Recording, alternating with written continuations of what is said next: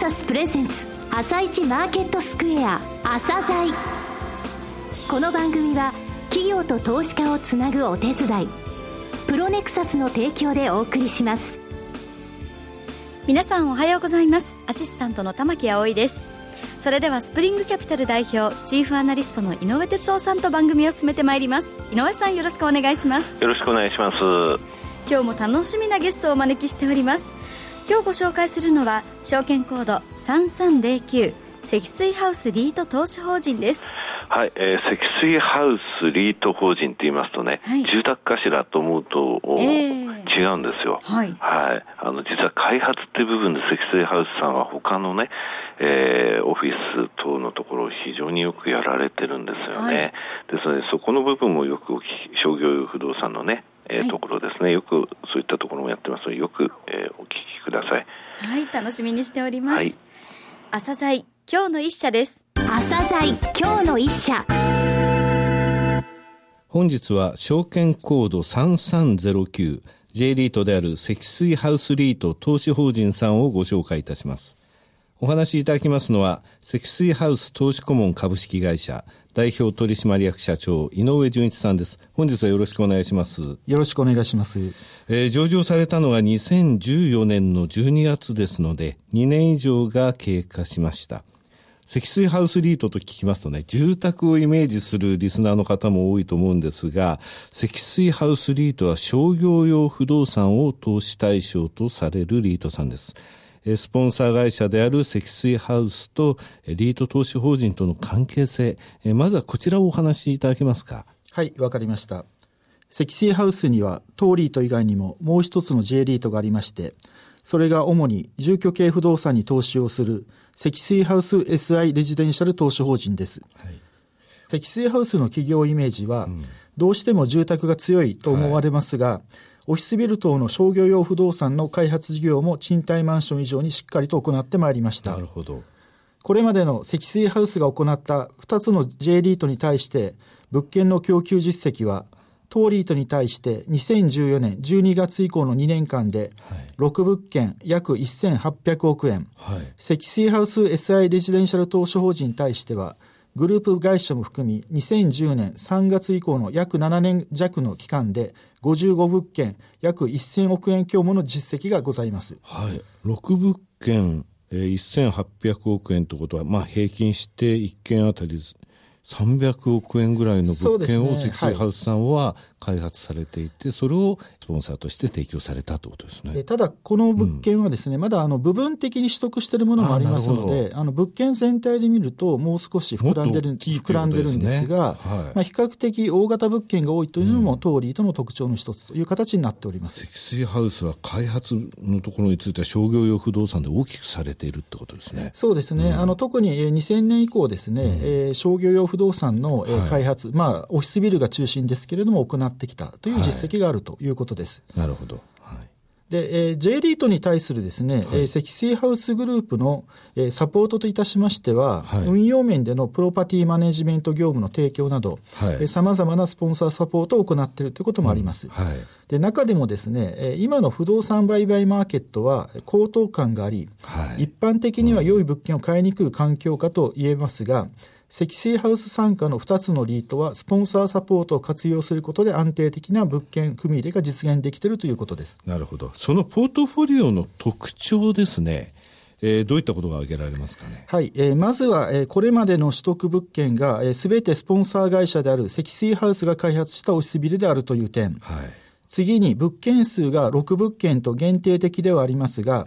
いずれもクオリティが高く、築浅であり、東京、大阪、名古屋の三大都市圏に所在し、はい、個々に見ても比較的いい立地にあることなどが挙げられます。うん、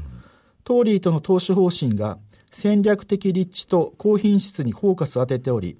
一言で申しますと、いい場所にあるいいビルに投資をするスタンスです。はいで、イービルの定義につきましては多々あるかと思いますが、高機能である以上に環境性能にこだわると、なるほど積水ハウスがこれまで、えー、培った街づくりの設計思想などが生かされており、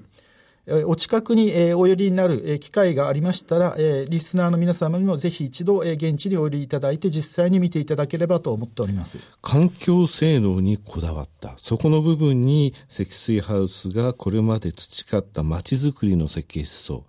実際じゃあその商業用の、えー、不動産を見ると、ああ、非常にその環境に配慮してるなってわかる、そうですね。あの、緑も多く配しているというところもありますし、うん、あと外交に自然石を多く使っているとい。った点も特徴的ですので、住宅やならではの作りになっているかと思われます。先ほどあの、築浅って言われましたけれども、築年数、具体的なところって教えていただけますか？そうですね。あの、築年数につきましては、はい、昨年11月時点でのポートフォリオ平均築年数が5.9年と、J リートの中でもトップクラスの築浅という位置づけです。まだ5.9年しか平均で経ってない、ね、はい。全体的に築浅というところが、えー、特徴の一つという形になってます。はい。環境性能が高いビルって、えー、認証が与えられるんですね。これについても、えー、このリートの物件、いくつか取得されてません。そうですね、はい、あの、環境性能が高いビルに付与される認証がいくつかあるんですが、はい、当リートにおきましては、はい、日本政策投資銀行による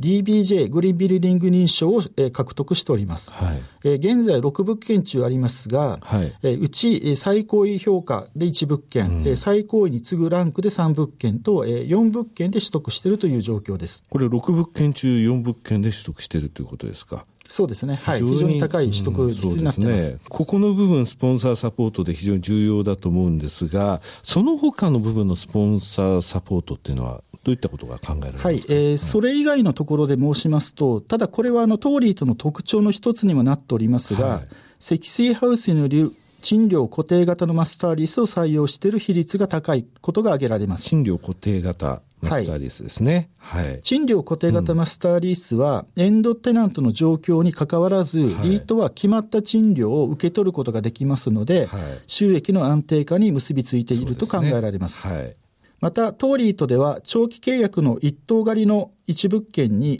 賃料固定型マスターリースの3物件を加えた4物件、はい、賃貸面積につきましては、約90%が実質的に賃料の固定化ができていると考えております。となると、ダウンサイドリスクって言いますか、テナントさんの、えとの関係によって、え賃料が減少するってことがない物件がそうですね、非常にあの、えー、下がりにくい仕組みを採用しているものが多いということです。はい、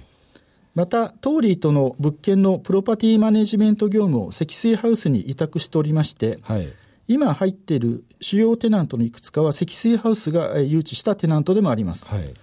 トポートフォリオ全体の稼働率が現在99.9%と非常に高い水準を保っておりまして、99.9%? はい。6物件中4物件はですね、まあ100%ということもありますので、はい、まあ残り2物件が、えー、稼働が変わるという物件ですので、まあ稼働が変わる物件においても非常に高い稼働率が、キープできているという状況です。えー、上場して2年というふうにご紹介しましたが、2年連続で PO を実施されていますよね。それで資産規模が大きくなってきました。えー、この部分とですね、えー、それから今後の成長戦略についてお話しいただけますか？はい。これまでトーリーとは年1回ペースでの公募増資を経て、段階的に資産規模の拡大を図り、IPO 時から約1.6倍の約1795億円の資産規模が実現できております。この間、資産規模の拡大とともに分配金も確実に向上できているという状況です。先ほど、トーリーとは賃料が固定化されている割合が高いとお話ししましたが、この仕組みはダウンサイド局面に強い反面、アップサイドが弱いという側面も持っているため、トーリーとにおきましては、公募増資による外部成長を適切に実施することで、分配金の継続的な向上を実現してきました。公募増資による分配金の向上につきましては、これからも続けていきたいと考えております。はい、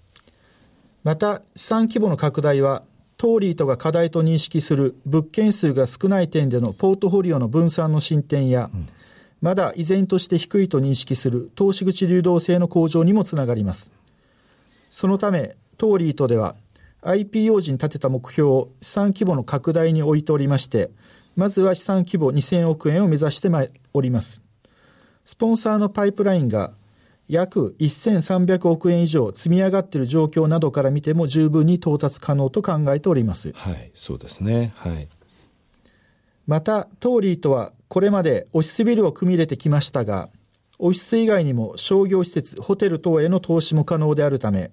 今後はオフィス以外の用途のアセットも取り組んでいきたいとも考えております。なるほど。えー、商業施設、ホテル等、他のアセットへもってことですね。そうですね。はい。うん実際に、えー、優先交渉権等を持ってるホテルとか商業施設ってあるんでしょうか？そうですね。あの、はい、代表的なものといたしましては、大阪に、えー、本町ガーデンシティがあるんですが、はい、まあ、そこに、えー、ラグジュアリークラスのホテルが入っておりまして、そ、ね,、この優先交渉権を持っているというのがあります。はい、最後に海外不動産投資に触れたいと思います。トーリーとは J リットの中でも稀な海外不動産投資について投資方針に盛り込んでいた銘柄でしたが、そうですね。はい。投資家の皆様からの海外不動産投資に対する懸念や、各種法制度の進展状況等を鑑み、海外不動産投資については時期尚早と判断し、トーリーとが IPO 時から保有していた海外不動産の優先交渉権をスポンサーに返上しました。なるほど。はい。外部成長は当面の間、国内不動産でのみ実現する方針です。はい。えー、成長戦略の外部成長においてですね、財務基盤、こちら非常に重要な課題となりますが、えー、この点についても教えていただけますか？はい。借入比率 LTV は総資産ベースで40から50%の範囲でコントロールする方針であり、現時点の LTV 水準は40.8%と定位で、はい、他のオフィス系リートを見ても比較的定位に収まっております。うん、格付けは JCR、日本格付け研究所の WA- を IPO 時から取得しております。はい、また、昨年9月に記載した10年債において、同年限での J リート過去最低水準利率で発行できたことなど、財務面においても高いスポンサークレジットが活用できている状況です。なるほど。スポンサークレジットもあって、J リート過去最低水準の利率で、えー、10年債を発行されたということですね。そうですね。うん、あの、タイミングも非常に恵まれたと、はい、もに考えております。はい。えー、最後になりましたが、リスナーに向けて一言お願いします。積水ハウスリートの強みとしましては、クオリティの高い資産を運用していること、スポンサーの積水ハウスが強いサポートを行っていること、安定的運用が可能な収益確保の仕組みと、財務基盤を有しているとのことですので、リスナーの皆様どうぞよろしくお願い申し上げます。井上さん、本日はどうもありがとうございました。ありがとうございました。今日の一社、積水ハウスリート投資法人でした。さらに井上さんに積水ハウスリート投資法人についてお話しいただきます。はい、えー、上場して2年、えー、年1回公募増資してるんですね。資産規模も IPO の時から1.6倍、1800億円ぐらいですか、はい、になったんですが、まあ、2000億円の目標、まず一旦のね、えー、あのところっていうのはすぐクリアできるでしょうね、1300億円ぐらいのスポンサーパイプラインもありますんでね。でねとにかく6物件って言ってもすごくいい物件なんですよ。で、築浅、それでいいところに立ってる、環境にも配慮してると、これね、やっぱり初めにいい物件入れると、その後例えばいずれかのタイミングで入れ替えしていくときも非常に有利なんですよね。あと言っていたのが、その商業用不動産、一棟全部でない部分もありますのでって言いましたでしょう。はいはい、つまり上のオフィス部分も持ってるんですよ。で、下のところにホテルが入ってると。そこのところも優先権があるので、そうやってポートフォリオの、えー、アセットクラス、えー、広げていくっていうもあるんですよね。それでね、一つじゃあ玉木さんに宿題出しておくね。マスターリースって言葉が出たでしょう。マスターリースって言葉と、あとね、パススルー型マスターリース、サブリース型パスえー、マスターリストってあるのよ。はい、これあのリードの時に結構出てくるので、はい、えー、いずれかのタイミングでちょっと聞きますんで勉強しておいてください。はい、わかりました。はい、はい、課題をこれね、これを理解できるとリート結構理解できてきますんで。はい、この番組を通して結構リートの会社、お話伺いましたので、一緒にイベントやったもんね。そうですね。はい、じゃあ、ダブル井上さんでお届けしました。はい。はい、それでは一旦お知らせです。企業ディスクロージャー IR 実務支援の専門会社プロネクサス。上場企業のおよそ6割2200社をクライアントに持つ。これはアジア証券印刷の時代から信頼と実績を積み重ねてきたからこそ。さらにプロネクサスが目指すのは企業と投資家をつなぎ日本の株式市場を活性化させることです。プロネクサス私たちは個人投資家の皆さんを応援します。井上哲夫。今日のストラテジーそれでは井上さん、後半の解説もよろしくお願いいたします。はい。今この放送中に12月の貿易収支で出ましたね。12月の貿易黒字6414億円。これ大きいね。やっぱり円安っていうのは、えー、こういう効果を生むんですね。これで16年、につきましてはね、6年ぶりの、えー、貿易収支黒字ですけれども、はい、4兆円超えてますね。大きな4兆741億円の黒字ですね。はい、そうやって黒字をになると怒る人がいるでしょう、今一人。いや今、日本のマーケットが大きく荒れているということですけれども。ね、アメリカはね、全然荒れてないのよ。はい、アメリカね、今年に入ってから恐怖指数、ビックスがね、えー、13%超えた日がないのよ。はい、で、昨日なんて11.07%ってもう11%割れそうなのね。はい、日本とか海外が結構その、えー、あの、あの、トラトランプ大統領のね、はい、言動とかツイッターで振り回されてるんだけど、アメリカの方にとってみるとね、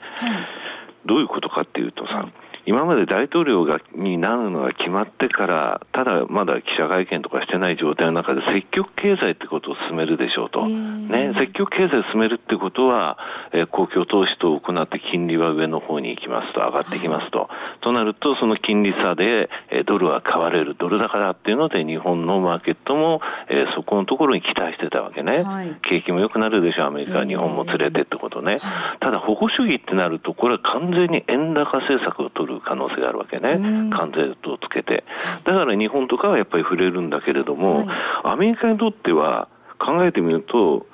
積極経済であれ、保護主義であれ、アメリカの景気にとって悪いことじゃないわけよ。特に影響は。そうなんだよね。はい、特に影響って、いい影響しかないのよ。だからアメリカのマーケットは前途構えちゃってるんだよね。で、これね、11.07%って言って言いましたけれども、はい、2008年以降で11%割れってね、2014年に8日間あっただけなのよ。